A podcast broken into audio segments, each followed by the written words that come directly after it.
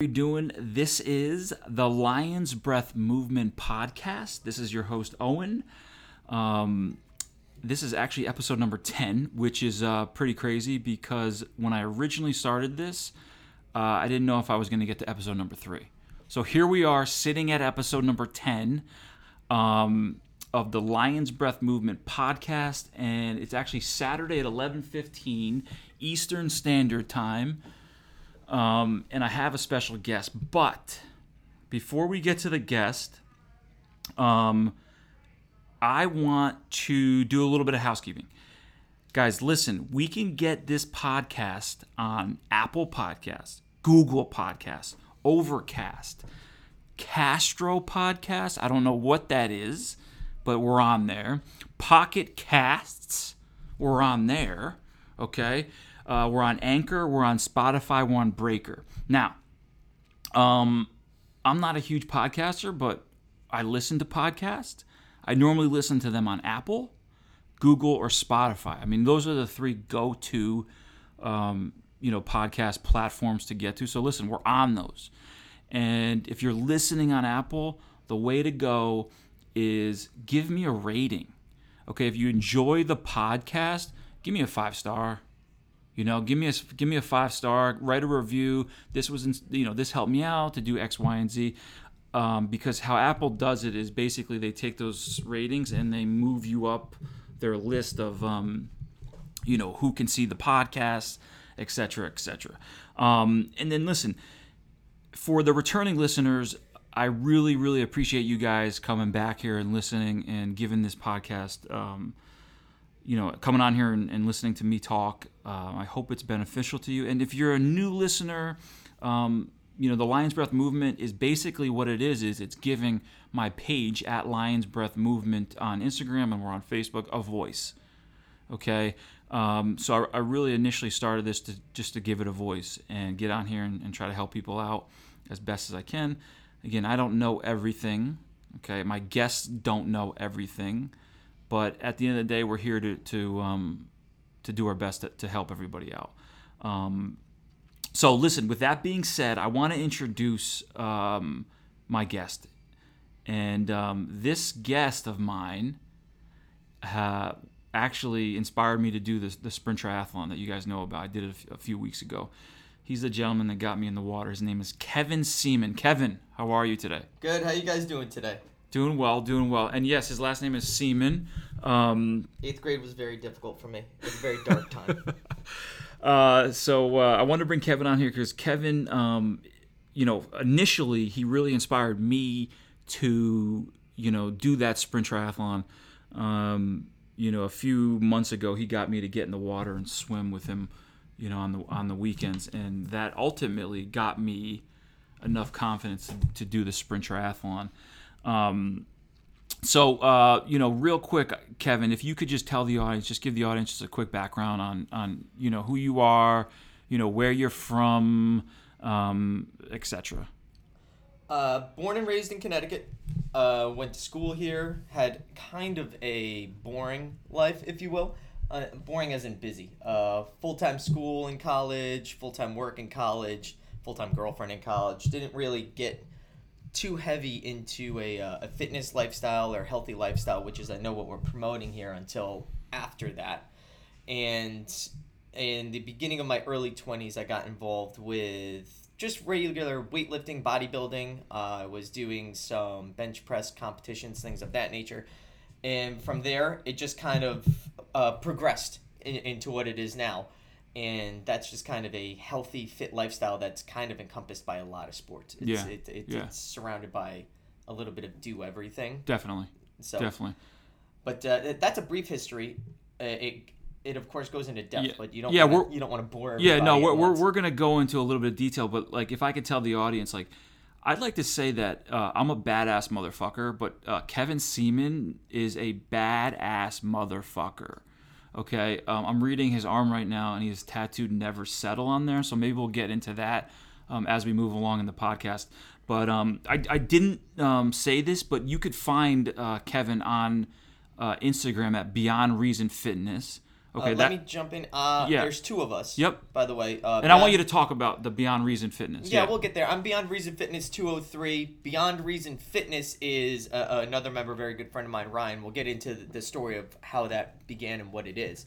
But uh, I'm Beyond Reason Fitness two oh three. Um, follow us both if you would like, because uh, although we don't post mo- much, we both have uh, something to offer, I would like to say, and we're also more than willing to talk to people about anything they're aspiring to do, yeah. and if they have questions getting to any kind of sports or any kind of activities that we're doing, because knowledge is here to share. Definitely. And, and he's the kind of guy that would share it too. Yeah, absolutely.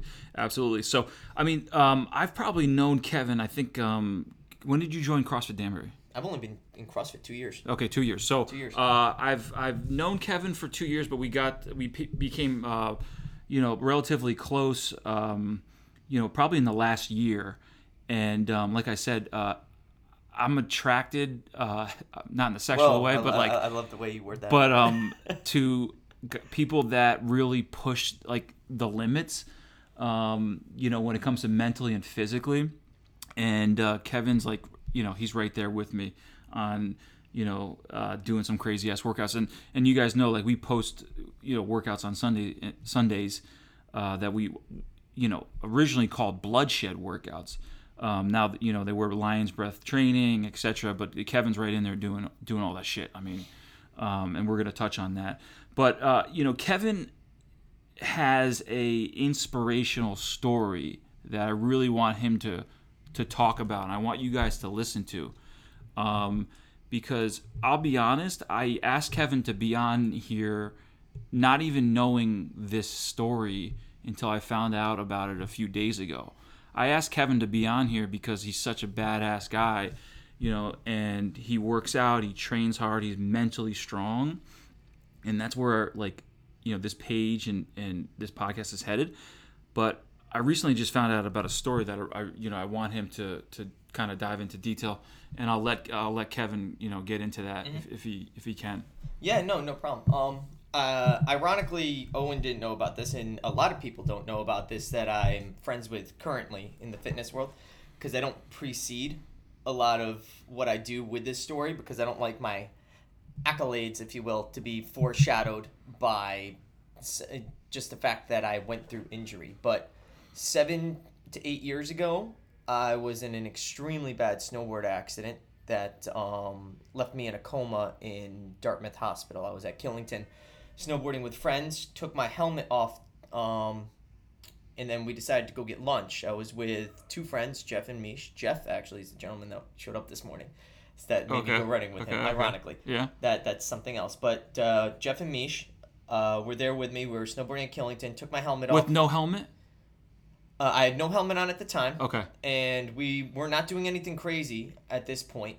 Um, back then, I used to snowboard at a very high level. I used to, I used to do board across. I snowboarded um, a lot of competitive events. What's board across?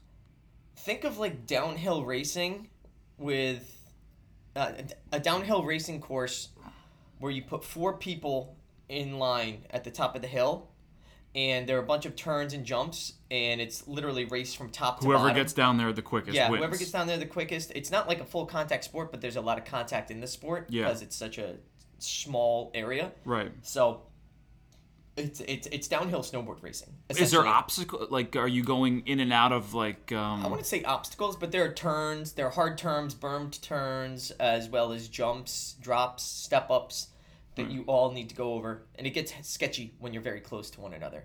So you could be going forty miles an hour, have to do a, you know, eight-foot gap or fifteen-foot gap while you're inches away right. from somebody else. That, that's where the... And your speed is, you're going, what, forty miles an hour? forty to sixty. Damn it, Jesus. Yeah, forty to sixty. And uh, that that's that's why it was super adrenaline-packed. Super. Like, how how quick were how like quickly were you getting down the mountain? Yeah, too fast. It depends on the mountain. I don't. Were you doing yeah. this at Killington? Yeah, at, uh, at Killington. Okay. Uh, Killington has a, a had a really has a lot of awesome board parks, and they had an awesome board across area, and, mm-hmm. and that kind of really attracted me to it because yeah. I just adrenaline is great. Like, getting outside of your comfort zone is amazing, exactly. no matter what you're doing it in. Right. And like it, a little bit of fear can drive you to do things you never thought you could accomplish. And this was kind of the epitome of all that in one place, because right. It was scary, it was fast, and you had to be good too. You had to have technique, strength, you know, you had to have a system, you had to be able to support it. So that's where it started. A lot of extreme sports. That was probably the most extreme of the extreme sports. But uh, regardless, I was yeah. um, I was not doing any of that. Took the helmet off, going to get lunch. We're just cutting through the trees, maybe ten miles an hour. Caught uh, what they call a tree snake, which stops. It's a root under uh, under the snow. Mm-hmm. Stopped my board dead in its track and swung me sideways into a tree. Slammed my head into the tree, and like uh, the side of your head. Yeah, side of my head, left side of my head. And the next thing I know, I'm kind of like in and out of consciousness that day, and I wake up in Dartmouth Hospital uh, seven days later, five days later. But you got, did you get up from hitting the tree, or do you not remember getting up? I don't up? remember anything, but apparently what happened, Mish, uh, our, my friend Mish was with us. She is luckily a uh, a nurse. She wasn't a nurse. She was um, one of the responders. Uh, but she was there, and she came over to me right away. It said I was sitting up, I was bleeding out of my ear heavily, I was kind of coherent, but uh, I was kind of like arguing that I was fine, even though I couldn't stand up or move. Right. I don't have, I have no But you don't remember this? No recollection whatsoever. Um, they saved my life. Jeff and Mish saved my life. They got the Killington support to come get me. Apparently I argued about getting into the sled to get to the bottom of the hill. Like I refused to get in it. You're like, I want to get to the bottom of the yeah, hill I'll by get, myself. It, yeah, I'll do it on myself. Don't touch me. Uh, blood. But blood. You're bleeding out of your bleeding ear. Bleeding everywhere. I'm like, I saw my coat like when I finally woke up, and it was disgusting. But uh, the next thing you know, I wake up in the hospital. I was in a coma. I lost all my. I had a severe T B I, traumatic brain injury, mm-hmm. um, extreme damage to the inside of the left of my head. Mm-hmm. Um, I shattered uh, my cochlea. I shattered my temporal bone and all the bones behind my ear, so I lost all, all hearing. All hearing. All gone. Hearing forever, all balance forever. I had a facial paralysis, so I kind of looked like a stroke victim. I had to take my eyes shut to sleep. I couldn't walk, couldn't couldn't talk even, because I couldn't move the left side of my mouth. So l- let's go back, like, um, so you go, um, you go to Dartmouth Hospital, right? What do you remember, like, what's the next, you remember, you don't remember, like, for five days? Or because you're in a coma. I'm in a coma. I wake up, no recollection. I wake up hungry and doped up. So all my family's there, and I love them to death. So it was good to see them. So but the coma, was it in a five-day coma?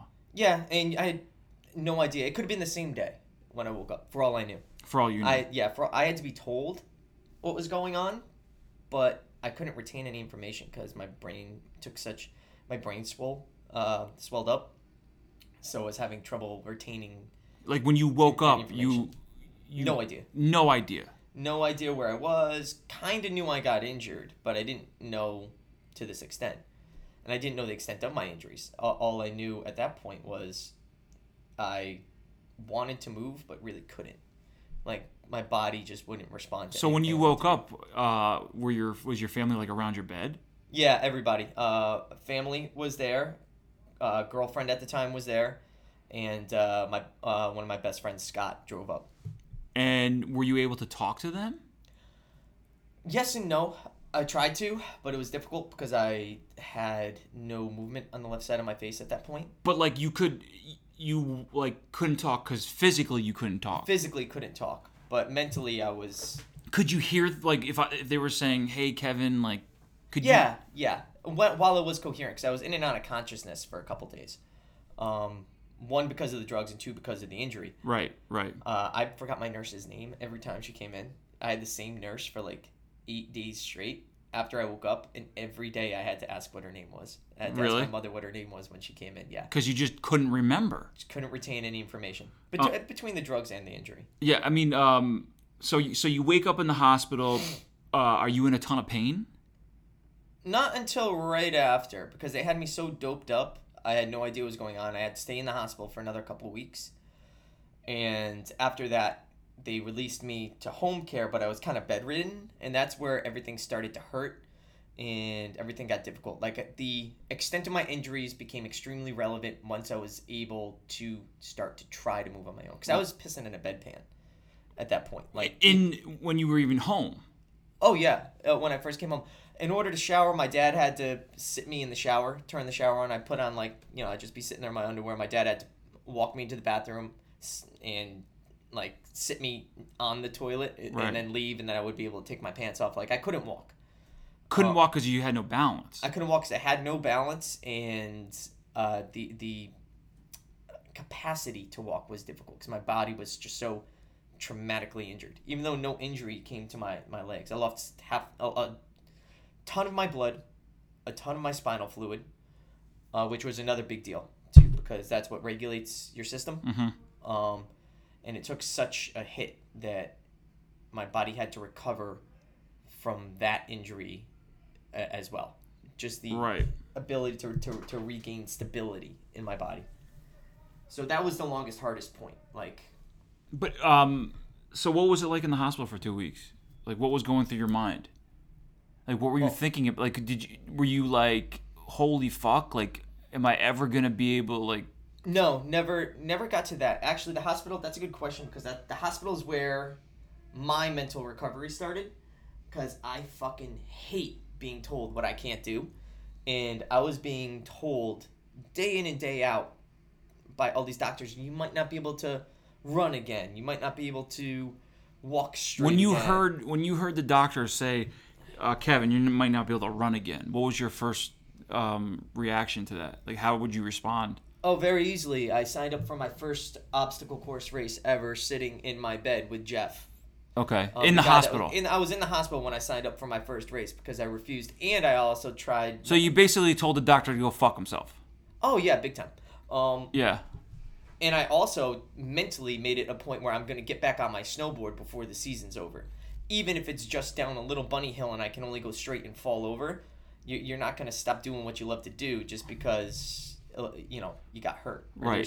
You know, fear serves... Fear profits man nothing. Right. One of the best quotes I've ever heard. Fear profits man nothing. It, now, is this a, is this your mental capacity, or is this how you, you you thought prior to the injury? Like, I can do whatever the fuck I want to do at any time. Or was this injury to you like a light bulb to say, dude, like, I can do whatever the fuck I want. I'm getting out of this. Yes and no. I was always stubborn. So that played into it, and I was always active. And I always was positive thinking along the lines where I knew that I could do what I put my mind to. But this I kinda, is prior to the injury. Prior, prior mm-hmm. to, but I kind of limited what I put my mind to. Like I didn't, it didn't hold as much interest for me because it didn't need to.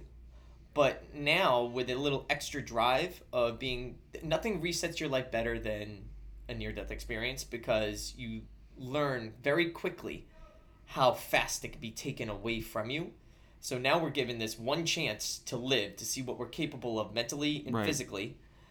And you never know when that chance is going to be taken from you. Take it from you. So you have to use everything to your full power every day. You got to become better every day. Right. I mean, something. you know, listen, we all hear about, you know, live uh, life to the fullest every day. And some, you know, sometimes we take that for granted. Most people I think, think I mean, sometimes I. I take it for granted, yeah, you know, absolutely. But like, you know, you put yourself in a situation like you were, weren't going sixty miles an hour down a, a hill. You were go, going ten miles. You just never know what the fuck is going to happen at any time. Wrong place, wrong time. Wrong, That's all it takes. Wrong, wrong place, wrong time. Um, so you're in the hospital. Um, you're telling the doctors to go fuck themselves. Uh, you're going to get out of the hospital. For those that don't know, uh, when Kevin said that he was going to, he signed up for his first O C R race. It's called Obstacle Course Racing. We're going to get into that a little bit later uh, in the podcast. Um, okay, so you're in the hospital. Um, wh- who are you with? Like your friends, your family there? Um, a couple friends came up and visited while I was there. Fam- What's the, what was day-to-day in the hospital like? Nothing, really, because I woke up so doped up, just tests. Tests and M R Is and all this. They need to make sure that the the brain bleed stopped. Otherwise, I... Did you have surgery? Uh, luckily, I didn't need surgery because it was too difficult to do surgery because it's so close to brainstem and so close to different nerves that they needed and did everything that they could to reduce inflammation and try to get it to heal on its own. Um, and they said if I wasn't as active or fit as I was at the time of injury... I, I definitely would not have made it because my body... You would have died. I would have died, straight up. Like, I don't know where they come up with their percentages, but I had a three percent chance of survival. Don't ask me where the fuck they... three percent yeah, chance. No idea survival. Where they come up with this shit, but it's right. real. That's the number they gave us. Um, right. So, like, if you were overweight, not working out, and banged your head... Dead. Dead immediately would have bled out because my blood would not have been Holy able shit. To... Holy shit. Yeah. Yeah, hands down. Like, oh. hearing that, like, hearing that, the doctors say that, and actually, like, how'd that make you feel? Pretty good, actually. It meant I, I meant, it meant I was doing something right. Right, exactly. You know, but, it meant I was doing something but on right. the other, on the other hand, it made you feel good because you obviously were alive. Oh yeah, absolutely. But was, were you like, holy shit? Like, were you scared? I was too doped up to be scared. At no point was I scared. The the fear started after being told what I can't do, but that's also where the drive came from to right. do it. Because I, I love doing th- just things. I love snowboarding. I love wakeboarding. I love skateboarding. Right. Running, cycling, swimming, all that anything, stuff. All yeah. of it, all of everything. Like I just like doing things. Being told you can't do things, that's when it gets scary. Right. Especially when the recovery process. Yeah. Friends had to come over to my house with food. They had to help me walk, get in the shower. I played video games for four months straight. Couldn't move.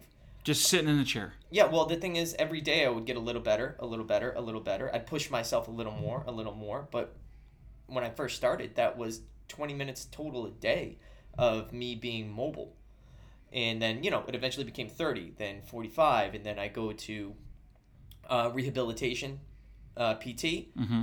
And then that wasn't enough. So then I started doing all my own stuff. I started pissing off my doctors, actually, because they were getting mad that I was overdoing my recovery, but I don't like the concept of being told that you have to do a structured plan that's structured for everybody. Right, you're you're not I, you're I'm, you're the three percent. Yeah, but I'm also not the yeah exactly. Yeah, you're the three percent that's you're not the everybody. And, and nobody could tell you what your body feels like or how you feel or whether or not you're capable of something.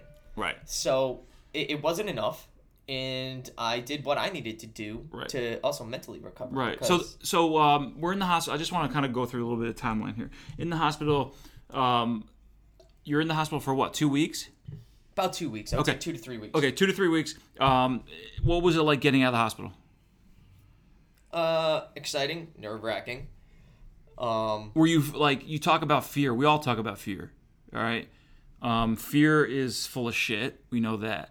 But were you fear like were you like you had the drive to say I'm gonna be back on that snowboard or I'm gonna be back running and I'm gonna tell these I'm gonna show these doctors? Oh, nearly immediate. That happened but before I left. How, were you fearful?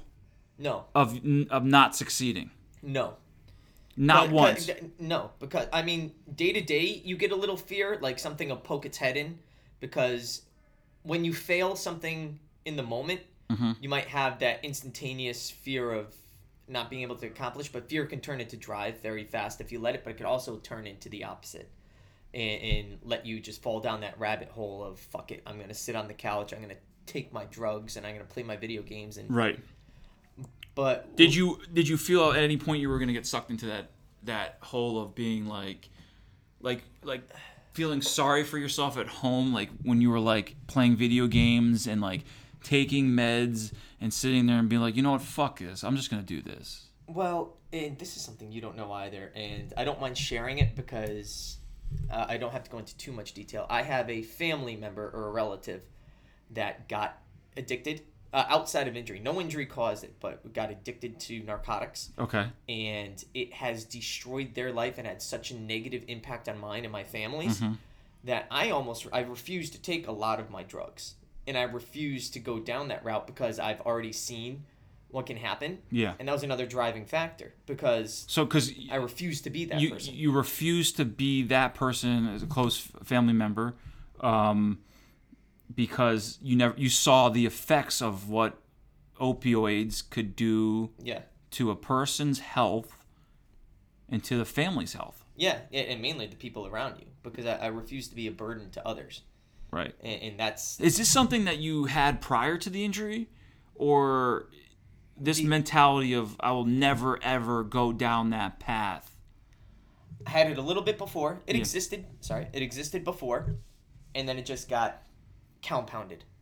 just more and more. Right, because because when you were recovering, I'm sure certain doctors were giving you all these meds because you were in a ton of pain. Yep. So it's opioids and pain meds and take this and take that to feel better.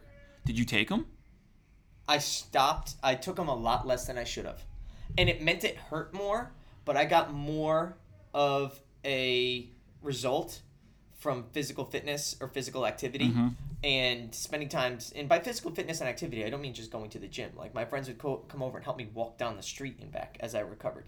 I got more enjoyment from that than yeah. th- than from the feeling of uh, opioids or narcotics or, or what that would do. Because that would take the pain away, but it also just changed your life. Like, yeah, it changed it, your it life. It makes you feel useless. Useless. It puts you, you are. Because you're, you're useless. useless. Yeah, yeah, you're useless. I've I've had many. I've had eight or nine shoulder surgeries. I've taken enough pain meds uh, to fill up, um, you know, uh, a garbage truck. Um, oh yeah, definitely. But um, and and again, that's the thing with those. I mean, yeah, it's they help you with the pain, but it's really just a Band-Aid. Mm-hmm. You know, and um, so you're home. Uh, you're playing video games. Your friends are coming over. Um. What was physical therapy like? Boring as shit. My physical therapy was useless. Um, they do well for the common person, but yeah. I feel like it was very restrictive. Mm-hmm. So it was good to get moving, but the second I would get out of physical therapy, I actually joined a gym two weeks into physical therapy, and I was not supposed to do that. But I got much more results from that. And how many months or weeks after is this after the injury? Uh, it was over. It was a course of six to nine months to recover to the point where I could start doing things on my own. So that's why the first race I signed up for was in November. I got injured in February, mm-hmm. and the first race that I did, or the first... The O C R. Yeah, obstacle. The first obstacle course race I did was in November. And we we signed up for that because I, I kind of gave myself a timeline. Right. Um, that was your goal. You were yeah, shooting for that. You were shooting to get to that race. Yeah, you you, you need to give yourself a a, a goal right. or, or something to keep into perspective your timeline. Mm-hmm. Otherwise, you could just say, hey, fuck it, next year, right? Right. And then, but then you could prolong getting back. Exactly. So why do that? You know, be aggressive with it, or it, or you're gonna just structure yourself on laziness. Yeah. You know, and, and being aggressive is the way that you succeed at anything. So uh, was there a time when you were home um, where kind of a light bulb went off in your head to say, I'm going to do this fucking race and I'm going to do well and I'm going to get back? Like, is there a moment in time where you were like, I got this now? Like, like these doctors are telling me I can't do shit, but like, watch this. When I started bench pressing again, I was bench pressing two and a quarter. Yeah. Yeah. You know, finally, again, it came back fast because I used to. I started bench pressing competitively when I was younger, so it was always like a positive thing. So now I'm just repping out two and a quarter, and I'm sitting there, and I can actually run half a mile on the treadmill and run straight. It was funny when I well, first started. Yeah. I was bouncing off sides. What was it like with the balance thing? Like, how did you figure out? Like, how'd you get that back? You hold shit. You, you just, just hold shit. shit. You bounce off walls. I used to when I first went back to work. I was walking. I would bounce off walls. People would get so nervous. I'm like, nah, just let it happen. It's gonna. So you would just walk into a wall? Not on purpose. Not on purpose. Like I want to go that. I want to go straight, but my body wants to go left, so my body does what it wants. So I had to forcefully teach it. So have you, you you've taught your body to walk differently?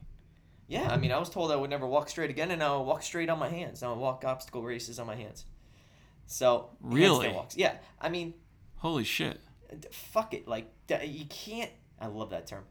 What, fuck it? Yeah, I say fuck it a lot. um, but it's it's something that you had to deal with. But anyways. they were like they were like Kevin, you will never walk straight again. Yeah, you'll never walk straight again. You'll never run straight again. I was my body wanted to do what it wanted to do, and I just had to tell it otherwise. So you relearn your balance. You have to do a lot of balance exercises. A lot of that BOSU ball, you know, all those like, you yeah. know, White Claw drinking white women that stand on the BOSU balls during yoga. Yeah, yeah, a lot yeah. of that stuff. A lot of that. a lot of that. What, what about like going to work? Were you able to drive? I couldn't drive for the first three months. Okay. Um, just because it had nothing to do because I was visually able to do so. Okay. Like, yeah. I, I was cognitive. But enough. physically. But physically, my body was like iffy, and then so th- they just didn't want me to yet. So for three months, my mother, bless her soul, I have the best parents in the world. Mm-hmm. She would drive me to work. she'd be late to work so she could drive me to work. Um, and I started part-time, went back to full-time. But yeah, I used to bounce off walls at work all the time. They're like, you need to sit, you need to do this. I'm like, no, I need to bounce off walls. No, let me bounce off yeah, walls. Like, I'm fine. Yeah. You know, nothing's breaking. I'm, yeah. You know, get a bruised shoulder once in a while, but right. that's now, about I, it. Yeah, after the, like, when when did you start walking straight? Uh, How many months after the... In- still questionable, to be honest. But, I mean, uh, not after a couple of be- after a couple of beers. After I mean, a couple I P As, nobody walks straight. Um, but, but I would say six six to nine months. Six to nine months. Six, yeah, at nine months I was running, and I was running the race. At, I would say six months I was recovered to the point where I was active. Okay, what? Give me a time in those six to nine months where you did something and you were like, "Fuck yeah, I'm back, baby." Nah, I ran three miles wearing. By the way, this is my rookie start on running because uh, that that was. But you weren't running before this. Not really. That's crazy. Yeah, I know. Like I was doing That's a bunch of other stuff. Shit. I wasn't running. I was just doing body shows and stuff like that. So I started running, and my friends. What do you mean trying body to, shows? Uh, I did. Uh, what's it called? Uh, body shows. Exactly that. Bodybuilding? Yeah. Oh, you did? Yeah, yeah. I didn't know I, that. I was the guy that skipped legs day. I, I had like this huge upper body and, and the little itty bitty legs. I was very strong. You were on stage. Red. Yeah, a couple times. Tanned up. Yeah, like that's the fun. We're gonna skip back to this. This the bodybuilding the... industry is hilarious because it is the only place in the world where you have a locker f- room full of grown-ass men wearing thongs, rolling tanner on each other. Like if any normal person opens that door and walks in and sees what the fuck is going on in there, they're gonna question their entire lives. Why did you do, Why did you want to be a bodybuilder? I didn't. It just was a thing to do, I guess. Did you take steroids? Oh, yeah. Well, I was also... You like, took steroids? No. Oh, no, no, no. I did not take steroids. Did um, people that you were competing with take steroids? Oh, yeah. Lots of people. That, that you would have to inject your friends. It's so common. It's unbelievable. What'd you weigh? I weighed one sixties. I was in the one sixties. But I was a small kid. That's where this all started from. Like, that's a whole different conversation. Listen, I held on to my virginity real strong in high school. I weighed one hundred twenty pounds soaking wet. Girls wouldn't talk to me. I was super nerd. Never got picked on, though, because I had a ton of friends. Luckily, but I got tired of being the little kid, and that's kind of so what. Th- that's how you got. Into that's like, how I got to bodybuilding, into bodybuilding, and, and bench pressing, and, and fitness. But, now with the bodybuilding, and we're gonna get back. I just because. Yeah, I, sorry to A D D that moment. But no, that was, no, no, because like bodybuilding, I, I actually at at a time in my life I wanted to be a bodybuilder because I was like all obsessed with like Ronnie Coleman and, and like Jay Cutler, yeah, those fucking, fucking guys. Like I was like, holy shit, um, these are big dudes.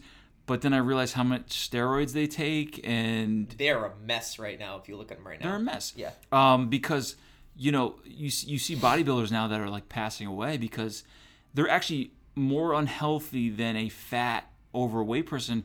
Oh, their because, inside is mush. Because what their the, their heart is needs well, a fat person, their heart doesn't need to pump blood to the fat.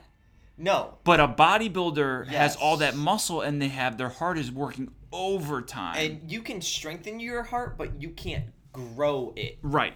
Exactly. You can strengthen it to a point, but you can't grow yeah, it. I mean, that's the, the problem. You know, these guys are five foot nine, three hundred pounds with two percent body fat. And that steroid that they take, it's also it, it has a lot of anti-inflammatory. As much as it expands your muscle mass, it's also in technically an anti-inflammatory.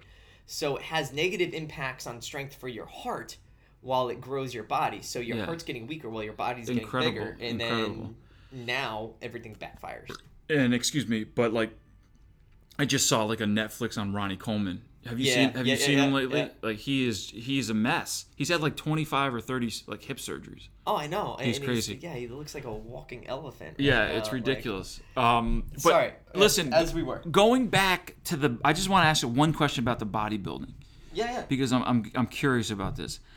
Did you like what kind of gratitude like Did you? What kind of feeling did you get from like being on stage? Nothing. It's the shittiest sport in the world. It's the sport of non-fitness. Like these people are so, including myself, so unfit at the at the pinnacle of your fitness. While you go on stage, they look like they're the fittest people, but you can't walk up a set of stairs without throwing up or right. You are not fit at all. It's all for show. And the problem is when something is all for show, the people that are involved in the sport, not all of them, but a vast majority of them it's a sport of superficiality. It's a fake sport. Right. I mean, it takes because a lot of dedication, and I'm not going to take that away from these people. Like it, it is not You have easy. to be so disciplined. Oh, my God. Unbelievably not, disciplined. Not everyone can do it. No, and uh, I'm, not, you, so I'm not saying that. And there's people out there that be like, well, I could take steroids and, and, and be... No, no you, you can't. can't. No. No, you cannot. You got to put the work in. Okay. No matter who you are, you got to put Ronnie the work in. Ronnie Coleman and Jay Cutler are freaks. Yeah. Because they... Kai Greene. Like, uh, yeah, like, the Kai Greenes yeah. of the world. But uh, so I will never take that away from them. But as a sport, it is a sport of superficiality. And when you do something like that, it lends itself to a different kind of people. Right. Um, in general, like I said, not everybody. So don't think I'm singling out like every person on there. Because I have best friends who are bodybuilders, and they're the best people I know. But uh, I didn't like the atmosphere. Yeah. After, after I got involved with it. But how many show, how many shows did you do? Just three. What was it like? Like, did you place at all? No, I weighed one hundred sixty-five pounds. I'm like four foot two. Maybe you used the wrong the wrong um, tanner. Uh, maybe I used the wrong steroid. I should have used more steroids. I like well, I refused to put needles in my ass. What was your what, what was your diet like? Everything, every fucking thing. Like, like you didn't where you weren't like chicken vegetables like all oh, the time. Oh, at the end when you cut. Your diet is really just super bland, super light, lose your weight, it, but increase your sodium intake is so disgustingly high too for expansion purposes, and then yeah. you drop all your water weight. Right, right it, before. Right before. Just it, to get that like dry look, yeah, I guess, and, and, the tight look. God, it's fucking horrible. You can't even walk comfortably. You get out of your car, you felt like a ninety-year-old man. It was stupid. Like, bless your... their souls for doing it, but it's, it's I, I, so I'm really glad uh, we're doing this podcast because I had no idea you were a bodybuilder. Oh yeah, imagine my little goony ass standing up there. Like it was, it was. I, it's not where I belonged. No, okay, no, it's definitely not where I belonged. But it was fun. It was fun to do. What was your weight? Just curious. Last question about what was your weight in the off season? Like, did you have an off season, or were you just you know, like? I, I went from like one sixty to one sixty-five. Putting on weight's been impossible for me my entire life. Yeah, I mean, been what a do you, beanpole forever. What do you what do you weigh right now? I only weigh one fifty-five. Yeah, soaking wet. Yeah, yeah. But I'm still benching three fifteen. So suck that's it. yeah. So uh, just real quick, and I want we're gonna get into this. Um, get back. I want to get back into the actual uh, core of this. But Kevin um, can actually bench more than he can squat. Yes, he can. Yes, he can. And it's embarrassing as shit at CrossFit. Let me tell you. Because when I'm working out next to you assholes, like I'm I'm sitting there, I tell our buddy Asmi, I'm like, listen, here's the goal today. You're going to have to front squat as much as I bench press.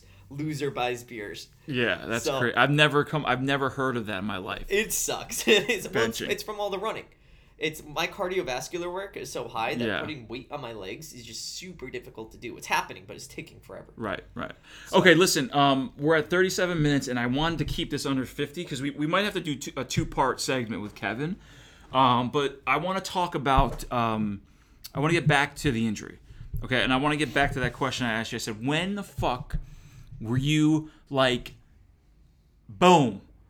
I got this shit now, man. Like, fuck these doctors. I'm coming for that race. Like, like, what was your mentality for the race? Were you like... Why don't we just start talking about the racing next? That's when it happens. Yeah, so one question before that. The race that you signed up for. Yes. When you signed up for it, did you want a podium? No, no, God, no. It, the... We'll... We'll progress into how I became competitive. When I first did it, it was it was literally just to show the world that they were wrong. Like, if I finish, I'm winning. You win. Period. Yeah. It was all about mental game because the vast majority of people that do these races, they're they're out there just to expand their fitness and to see what's physically possible. They're not out there to podium. I mean, when you're talking about the top tier of any sport, you're talking such a small, small percentage of the people that are involved in it. Right. CrossFit, as an example, we're here at CrossFit. There are people here that fight for local stuff. There for are sure. people here that fight within the gym. But if you look at the ninety-nine percent of people that do CrossFit, they're they're there for their own personal goals. Yeah. They set their short-term personal goals, and that's what they want to reach. Sure. That that was me. That was me. Okay, that race. was you. For that first race, it was, you, you know. All um, about just finish it, finish see what it. it's about. Okay, talk to me about that first race. Um, It was a Tough Mudder in November, which was fucking freezing. Where in was it? New Jersey. Okay. Uh, English Town Raceway, New Jersey. Um, you trained and all this stuff for? Yeah, I trained. Uh, once I was capable of running and and moving well. Ironically, the two people that were there at my accident, Jeff and Mish, are the two people that signed up and are doing the race with me. Okay. awesome. So that's there's no better people that I would want to do my for my comeback event, if you will. This is your comeback. This is my comeback event. Because I wasn't, oh, I wasn't able to get on my board before the season ended because my recovery took months, not days. Like, I was too pro right. ambitious about that. But nonetheless, so the first real comeback event is Tough Mudder, English Town Raceway, eight years ago. Um, we trained for it for three months, never really ran before. I was, I'm such a rookie at this point, like, yeah. super rookie. And now that I'm a you know, professional athlete in the field, I look back and I see these people just starting and they're making the mistakes that I made. I want to try to help that. Right. But uh, I'm running in and one basketball shoes. I have what? like I'm wearing board shorts. What? To run in. Like I look I had no fucking idea. Why were what you I was doing, doing that? How, I didn't know any better. I had no idea. I show up on the start. Oh, because you weren't running before the injury. No, nothing. I was doing none of this stuff before this. So we, we show up, we get there. Now, did you feel like you were ready to run the race? Like, or yeah. were you oh, I nervous? Felt, I felt ready. I, I was, I wasn't nervous as much as I was excited because it's it's new, it's cool, it's fun. You're running twelve miles. It might take you a couple hours, but there's like a bunch of these obstacles you get to do. Right. It's a big kid playground, right? Right, right. Uh, the first race wound up being miserable, not because I didn't do well. Uh, it was a blast. Obstacles were so much fun. It was so mm-hmm. cool to be out there. It was just cold. Yeah. Cold as shit. Which made it better for me because it made it so hard that the first thing I did as a comeback was swimming while it's fifty degrees out and the water's like forty-eight degrees, right? Yeah. So we're swimming and running and doing all these obstacles, freezing cold. Mental capacity has to be through the roof because it's so easy to quit. So easy. When you're that uncomfortable. What was going through your mind throughout the race? Nothing. I was excited as hell. You weren't thinking about anything? Nothing negative. It was just, but like, I was well, so happy to be there. Just to be like, I am, be- like, like, just to be able to do this. Yeah, just to do it, and it was so much fun. So I'm with my friends. I'm doing something I've always wanted to do anyways, mm-hmm. and even though it took me, took this to drive me to do it. And so you wanted to do these before the accident? Or I considered it more. Okay. Yeah, I yeah. consider it because it's something new. It's something to try. It's mm-hmm. it's trending at the time. Right. And now I'm doing it. And I'm thinking zero. The irony is at this point, I'm thinking zero percent about the injury, about my comeback, about anything. I'm having a blast. I'm getting addicted in the first three miles. I'm like, this is a thing now. This is now, it. Now, now, like, now, now you're I'm, hooked. Now I'm doing this. This is just something I'm doing, period. Period. Get everybody addicted. We're doing this forever. Yeah. So and you finished the race. I finished the race. It How'd took you us, feel? Took us a while. It took us like four hours. Sore as shit. Sore as I, hell. Well, I never ran twelve miles. The most I ran before was, I want to say... Four.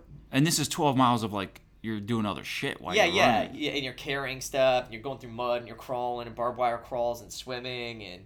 But you, you finish know. the race, and you're like, "Holy shit, I am fucking hooked on this." Oh yeah, it was amazing. We were freezing cold and excited as hell at the same time. Okay, um, now can you? What happens next? Addiction. Purely addiction. Pure addiction. I'm slamming it. I'm like my buddy Jeff, that I mentioned a couple times. He took me running like the week before to prep, and he's running circles around me at this point in my life when we first started. And I'm like, Jeff, we need to like run all the time, and mm-hmm. we need to be able to carry shit, and we need to be able to do pull-ups. I'm like, we have to do all of this. Yeah. So, so you and Jeff started work started working out all the time.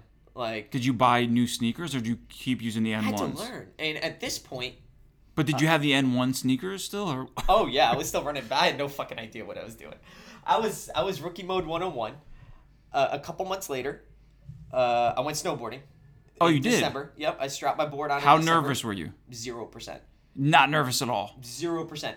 Got a big fucking helmet. Huge, Huge helmet. Huge helmet. Like, I'll wear a helmet driving my car now. Like, but were you I'm, going I'm wearing... fast or slow? I don't know how to go slow. You were just, yeah, yeah. you were so, flying. It was difficult, though, with the balance, because you have to really, I had to relearn how to balance on everything.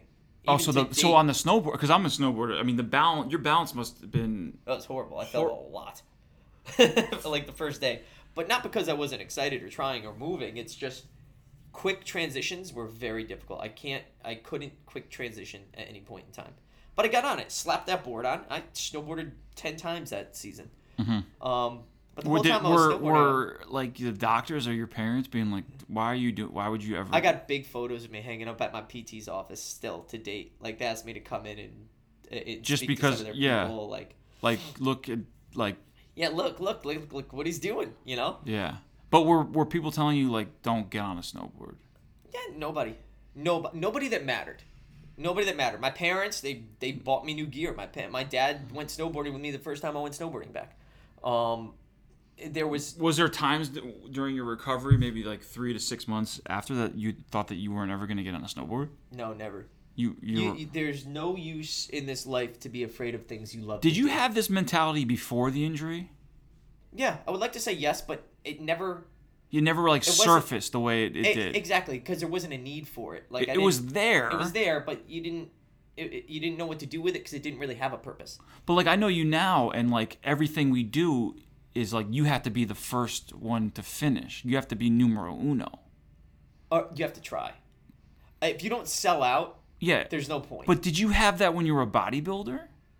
Bodybuilder, no. But uh, what about competitive benching? Yes, always. Uh, but all the extreme sports I did, they were so much different. They were such chiller, more chill. Like, yeah. Uh, downhill racing, yes. Down uh, border cross, always. But all the other stuff that I did in extreme sports, it was kind of like just do as well as you can and try to place. But there was not as much stress on it. Right. I don't even stress myself now. I just like pushing the limit. Like you push the envelope as hard as you can push. Constantly it. pushing the envelope. Yeah, get better. If, yeah. you're, if you're not getting better, what's the point? Um... You know, and, and again, you know, folks, like that's why I enjoy working out with with um, Kevin, because it's like constantly. Any anytime we're working out, we could be doing push-ups. It's like everything has to be pushing the envelope. Okay, and I think that's really important, especially if you want to get better at just about anything. Um, and I talked about this the other day. Um, any type of, um, you know, if you're disciplined doing things throughout the day, you can't you can't half-ass like anything, even if it's like, you know, stretching, or if you have a goal and you want to do something, there's never a half-ass. You know what I'm saying? Yeah, two things, and I know it took so long into the podcast to get to it, but... Talk about it, man. No, two, two things that I learned that were most important from this, and we'll get back to obstacle course racing in, in my, my term in there and, like, to date, but two things came to mind. One, frame of reference, right? When I first started everything... Frame of reference is a big thing. People think running three miles is almost impossible. Until you talk to somebody that runs ten, then all of a sudden three is nothing. Right. Running ten miles, that's impossible until you meet people that run twenty, twenty or thirty, thirty or forty. And this is just running, benching. You can't squat two hundred pounds, but there's Brad squatting five hundred pounds. Well, yeah. Right? It's not impossible. It's not impossible. So if if you want to get better, you need to change your frame of reference. Absolutely. Uh, you got to look past what's current into what is possible. Best way to do that is to surround yourself by people that are better than you, because people that are better than you or ambitious like you yeah. are going to want to see you succeed. Exactly.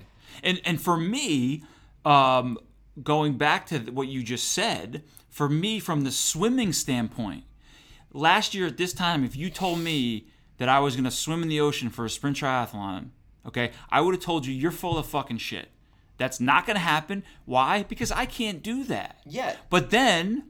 when I see you swimming one hundred meters, right, one thousand meters, okay, then I'm like, well, maybe I can do this. Yeah, you just got to... And then having someone... having Exactly. Having a frame of reference and having people around you that encourage you to do it. No, absolutely. And then that, in that mentality... transcends itself into every part of your life. Exactly. How you work... We're talking about fitness right now, but... how you how hard you work at your life in your fitness, because you have one chance in this life to be as good as you can be physically, mentally, emotionally, everything, one chance. But how hard you work in that mentality also works forward and transcends into your relationships, your your Definitely. relationships with your significant others, uh, with your children, mm-hmm. family, Absolutely. friends, work, your right. career. career. If you're driven in one location, fitness is an example, you tend to be driven everywhere. Everywhere. It's not like a one place. Right. It's not a singular location no. that it applies to. It, it applies, applies to everywhere in your life. Everywhere. And exactly. you find yourself attracted to those kind of people. Absolutely. And, and that's why the frame of reference. If you're if you are like that, you will find yourself surrounded by people like that that will help you succeed in the things you didn't think right. were possible. Right. And if you surround yourself with people that keep telling you that it's impossible, You're never, then it's not possible. It's, then it's not possible. That's not possible. Okay, then it's not possible. That's why, you know, people talk about, it's like, you know, sur- if, you know if, you, if you want to find your success, you need to surround yourself with people that are positive and successful. Okay, if you surround yourself with people that are constantly negative and unsuccessful, guess what you're going to be? Unsuccessful. And very, negative. Very unsuccessful. Very unsuccessful. So, you know, I think that's very important is, you know, surrounding yourself with people that um, give you a better frame of reference, okay, that say to you, like, dude, like, you can fucking do this. Who cares? Then all of a sudden you'll be doing things you didn't think you didn't think you'd be possible. doing. Yeah. Or you, that you that you mentally couldn't not that you couldn't do, but you didn't think were feasible. Right. At that point. Yeah, exactly. Um, listen, we're going on fifty minutes now and I want to wrap this up under un, under one hour. Um, but I want Kevin, cuz I'm going to get him back on here cuz we had a lot to talk about. I definitely want to talk about uh, more detail on his bodybuilding career. Or lack thereof. Lack, there. lack no, thereof. But uh, for, for the folks that are listening uh, that could be interested in like obstacle course racing, uh, O C R, I want Kevin to talk about, I want him to educate on that, but I also want him to, I want you to talk about your career as an as an obstacle course racer because you became one of the best probably in the world, right? I mean, you were... I wouldn't say best. I, I was among the best in the world. He was Let, among, the best, among the best. And this all started from that one race. That one race started it. So and, talk about that. Um, I will. Okay, we'll get into that because I could give you ten minutes um, and get pretty in detail with it. Uh, first thing is, after that race, I was dating a girl who happened to be in... I mentioned this to you. She, uh, I, da- I was dating a girl that was a cheerleader, mm-hmm. right? I went to go pick her up from cheer practice, and at, walking out the door is one of my very close friends from high school that I hadn't seen in maybe five, ten years. His name's Ryan Hall. He's the one that's Beyond Reason Fitness. He's a tremendous... Um, tremendous athlete. Tremendous He's athlete. Tremendous athlete his whole life. I haven't seen him in four or five years. He walks out, I'm like, holy shit, how you doing? How's your wife doing? Like, I haven't seen you in a long time. It's almost ironic I'm running into you now because I started, and at this point I've done maybe a couple small races, but I started running. He used to be in track. And would you like to do an O C R with me? Would you like to do an obstacle course race? Get back together. Start hanging out. Maybe training a little bit because right. he's always inspired me. He's when you talk about good, he's better than good. Yes. He's the guy you want to be. Exactly. Um, not just in sport, but in life. Like, you know, great father, great husband, right. really good friend. Mm-hmm. Um. He agreed, and then all of a sudden my training got stepped up major notches, and then right. we were signing up for more and more races and mm-hmm. more and more races, and obstacle course racing then started taking off. So over the course of, you know, I'll abbreviate the story, but over the course of the next two years, we did a bunch of races, but as entry-level contenders, Ryan and I. Yeah. And... just to progress within the sport. We want to keep getting better and better because you have your... There's two different divisions, more or less. Mm-hmm. Sometimes three. You have age group divisions, but it's mainly your elite athletes and then your open-level athletes. Open-level athletes are... anybody. Just sign up. It's me. I want to do it. You could be very good. You could be very bad. You could be using this for whatever purpose you want. Whatever drives you to get off your couch. Let it drive you. Get there. Right. That's where we started, you know? And then we kept testing ourselves within the open uh, class... to get to our our goal was to get to the elite class and to race competitively. Mm-hmm. And you and Ryan both had this goal. Yeah, absolutely. But when we, you saw him at the airport, did did he know about O C Rs at all? We all knew about it because you, you see it you you see it on T V. You you hear the chatter. Right. So, but and he was interested, mm-hmm. and so he jumped on board with me. And because of him and the training that we were doing and my other friends as well, we wound up. Over the course of two to three years, uh, building our way into, you know, the lower end of the elite class. But we were able to, it, it's humbling and also inspiring to be able to compete with such high-level athletes. Right. Now, you and you have, guys are training hard for this. Training hard. And every had, day? Every uh, every day, five days a week, as much as you could at this point. And but it's a lot of uh, a lot of solo training too. A lot of time in the woods. A lot of running based sport. You do a lot of running, and then you have to be able to. A lot carry. of trail running. A lot of trail running. A lot of carries, farmer carries, bucket carries, just carries, and a lot of body weight exercising because you need to move your body weight around, carry things, and run. That's the sport.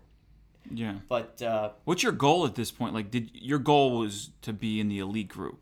At that point, it was to get into the elite group, but. Mm-hmm. we we talked about frame of reference and forward thinking. Yeah. So, okay, we make it to the elite group. Why can't we be good in the elite group? Why can't we be So you con- get to the elite group. We make it to elite, but now why Now you're like, well, why can't we be good? Why can't we be contenders? Why can't we upset somebody's day? You know?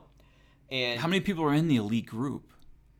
Uh, at, at per race is technically it? You could just pay to race elite, oh. but if you're talking about how many actual elite athletes there are, uh, less than five hundred worldwide, I would say. Wow. Um, and that that's true elite athletes, not just people that sign up. For and you were athletes. In this division, this five hundred. Yes, we, yeah. we were probably in the four hundreds though at this point. Right.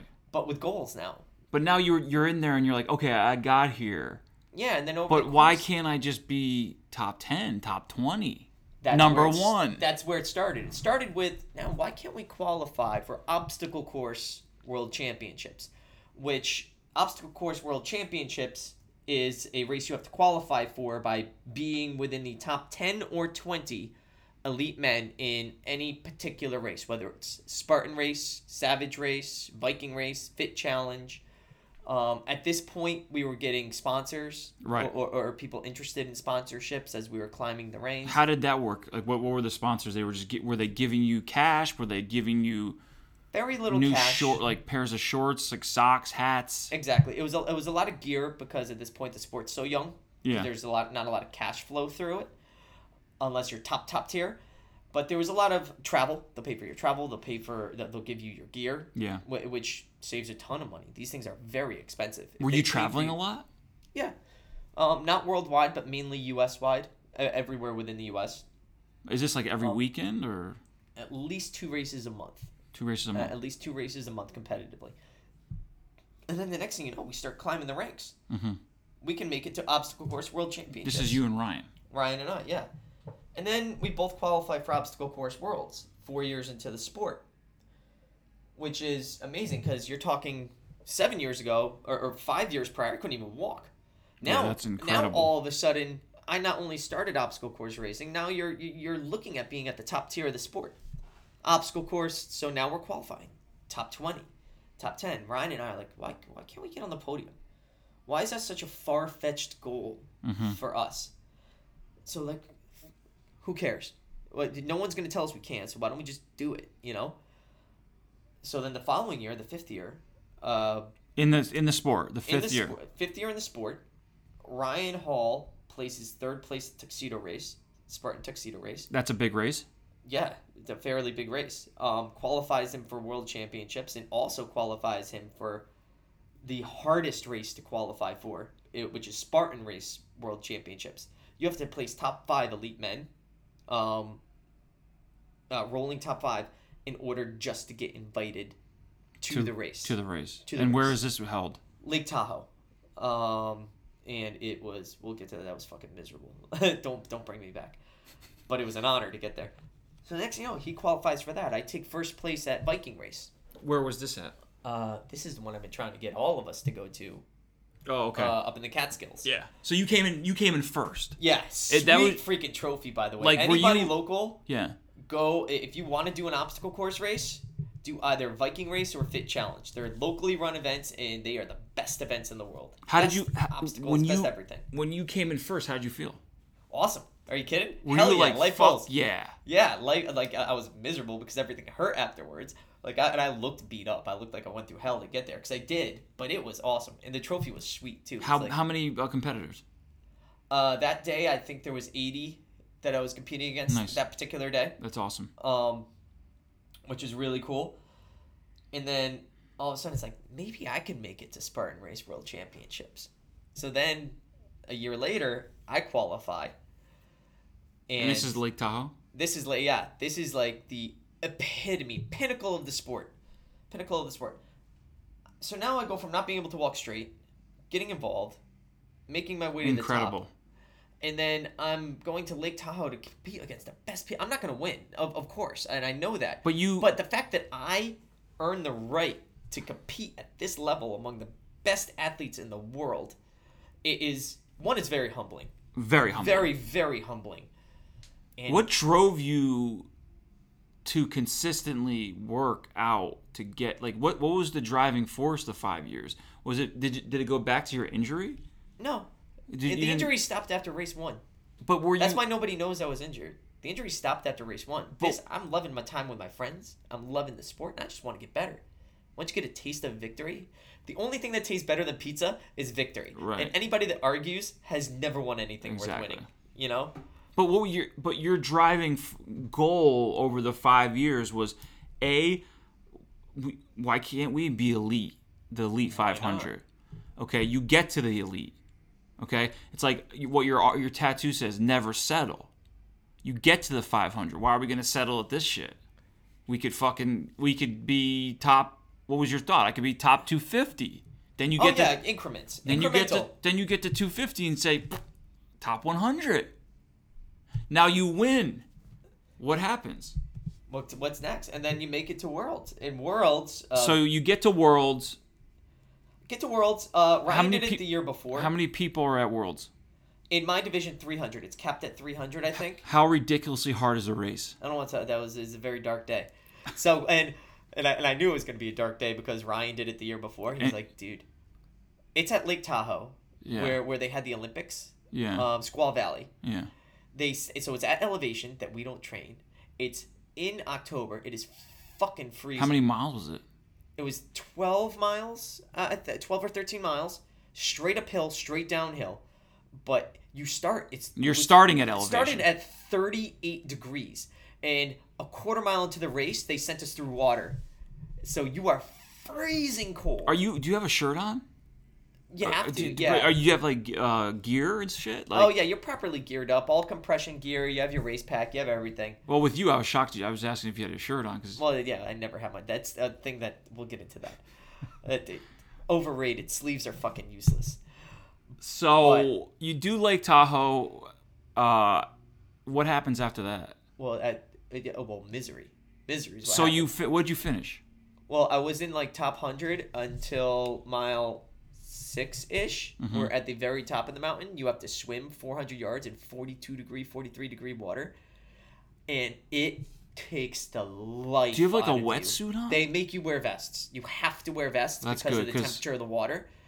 But, but yeah, we freaked just out. Just because of the temperature, they don't yeah. care about you drowning. No, yeah, you go into shock. Your body goes into shock. I've never, and I got out of that water. I've I had a panic attack almost. You were like freaking out. three hundred yards in. Because I didn't think I was going to make it out. I was wearing a life vest. Of course I'm going to make it out. I'm a bobber at this point. But, but you were f- mentally panicking. Well, your body starts t- t- yeah. just seizing. Get out of the water. And I went from one hundredth place to maybe three hundred. Wow. In the in the remainder. The so you get out of the water. Shut down. You get out of the water. And how many more miles do you have? Like six or seven. Holy shit. And my body just shut down. So what did you have to do next when you got out of the water? Survive.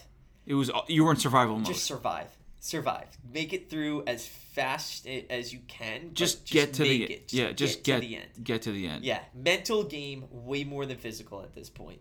Get to the so end. So you, I assume you got there. Yes, and you can't send me back. You'll never do that race no. again. Yeah, Ryan and I will never do that race again. And like we were beyond honored to get there. It was the biggest compliment in the world and the biggest accomplishment as well. Well, I ain't going back. But what happens like? What would be the next level? Like if you had won Lake Tahoe or podium, is there a bigger race? Sometimes you should stop at the top. You know what I mean? Because there's nowhere left to But climb. Is there like... Um, I wasn't even going to come close to that, but... is Would you say that was Worlds? Uh, Spartan Race World Championships. So that's like everyone in the world, obviously. Yeah, you had to qualify to compete against the best in the world. That's crazy. Oh, there were, there were people from sixty, seventy some odd countries. Amazing. Yeah. It it was the coolest experience ever. So after that race, what happens? Do you go back to bodybuilding? No, hell no. I got, I did something about dudes rolling tans on me. I just couldn't do. Like when you have to explain to your girlfriend that you're hanging out with a bunch of guys and just rubbing each other down, it's, oh it sounds gosh. a little little weird. But would, were right? you done with um, O C Rs? No, no. And then the the drive was still there. Still loved it. Still competed in it. Yeah. And then we'll get into this next time. Then all of a sudden, boom. Hey, CrossFit, what's up? Yeah, and then CrossFit came in. Yeah, now you get to do O C R. The the feeling of the community of O C R is wonderful, but you get that community feeling and the drive with other people on a daily basis. Right, exactly, at CrossFit. I at mean, CrossFit. I think that's why we all enjoy coming here. Oh, yeah, absolutely. It's the competitive nature of CrossFit. We're all very competitive. I could pay a, I could pay a hell of a lot less and do this shit in my garage. Yeah. I literally, I'm, it, it's it's paying to have a place to go. Exactly. Where you, yeah, where you fit in, ish. Ish, kinda. Ish. Why do you have that tattoo? Never settle. What's um, the reason? Exactly for that. Like I hate, I hate it when people fall short of what they think they're capable of. So it, it never settle for what's right in front of you because there's always something else to be had. Always. Like, like if it, if it's given to you, it, it's usually not the best option. There's always something that you can get more of. So what is it? Greatness isn't given, it's taken. It's taken. Right? Yeah, at all costs. And you got to be willing to earn it because everything worth having comes at a cost. Yeah. Right? You, whether it's time, you know, it's not a negative statement. It just, you got to put effort in to get something worthwhile. Exactly. So that that's kind of what it's about. You know, um, actually O G was talking about, because he was on last week, um, but he basically, he was like, listen, you have to enjoy the process of getting better. You know, like you have to enjoy the journey because like if I'm in sales and I, I made no sales, but they gave me, you know, sales of the year, but I didn't do any work for it. That means shit. Feel good. Yeah. How, feels, do you, how do you feel? Feel like shit. Yeah. It's I, I wouldn't want it. It's useless. Useless. No, that's, that's, and throughout this, I don't know if I talked about it. That's, that was the whole point too. I literally just love doing what I do. I work out three, two, three times a day, every day. I go hard all the time. I'm getting people together. But it's because I'm not doing it alone. I'm doing it with my friends. Right. And I'm loving everything that I'm doing day to day. The the winning part just feels good. It's that singular moment. It's right. That, it's, that, it's, that, it's that moment where all your hard work technically pays off, but at the end of the day, it's just a fleeting moment in time that's that's pretty useless, to it's, be honest. It's very useless. Because the next day, you have to want to wake up and do what you're doing. Do what you're doing. And I think you also, too, it's like never settle. So it's like, you know, if you do podium and you do well, it's like, I kind of, I want more. And what's next? Yeah, and what is next? What's next? That That's when CrossFit starts. That's when triathlons start. Yeah. I'm at the bottom of CrossFit. I'm at the bottom of triathlon. But that makes it exciting. That makes, you have somewhere to go. Exactly. You know? You have somewhere to go. That's like me, you know, I've talked to you about this with the sprint triathlons. Uh I'm fucking geared up, man. Like I'm yeah. gonna, I'm gonna try to take you down. Bring it. You know, yeah. like nobody wants to stay top of the middle. You no. know what I mean? Yeah, you, who wants to gotta, stay top of the middle? No, no one. You no gotta, one does. You gotta want to climb. You gotta have somewhere to go. Um. All right, listen, Kevin. Really, really appreciate you coming on. We're definitely gonna do a part two because we got a lot more to talk about.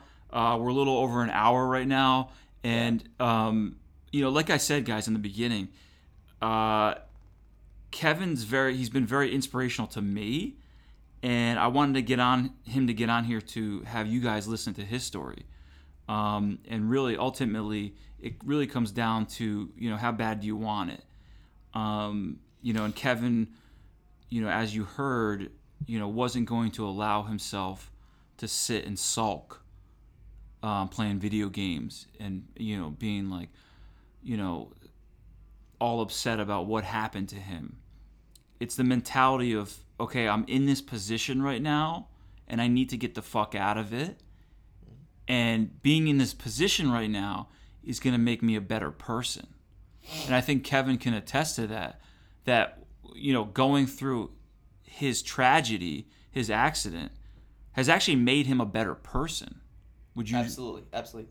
The, the best things in life usually come from the hardest work or hardest times. Hardest times. Yeah. Your yeah. greatest moments are created from the hardest times. Mm-hmm.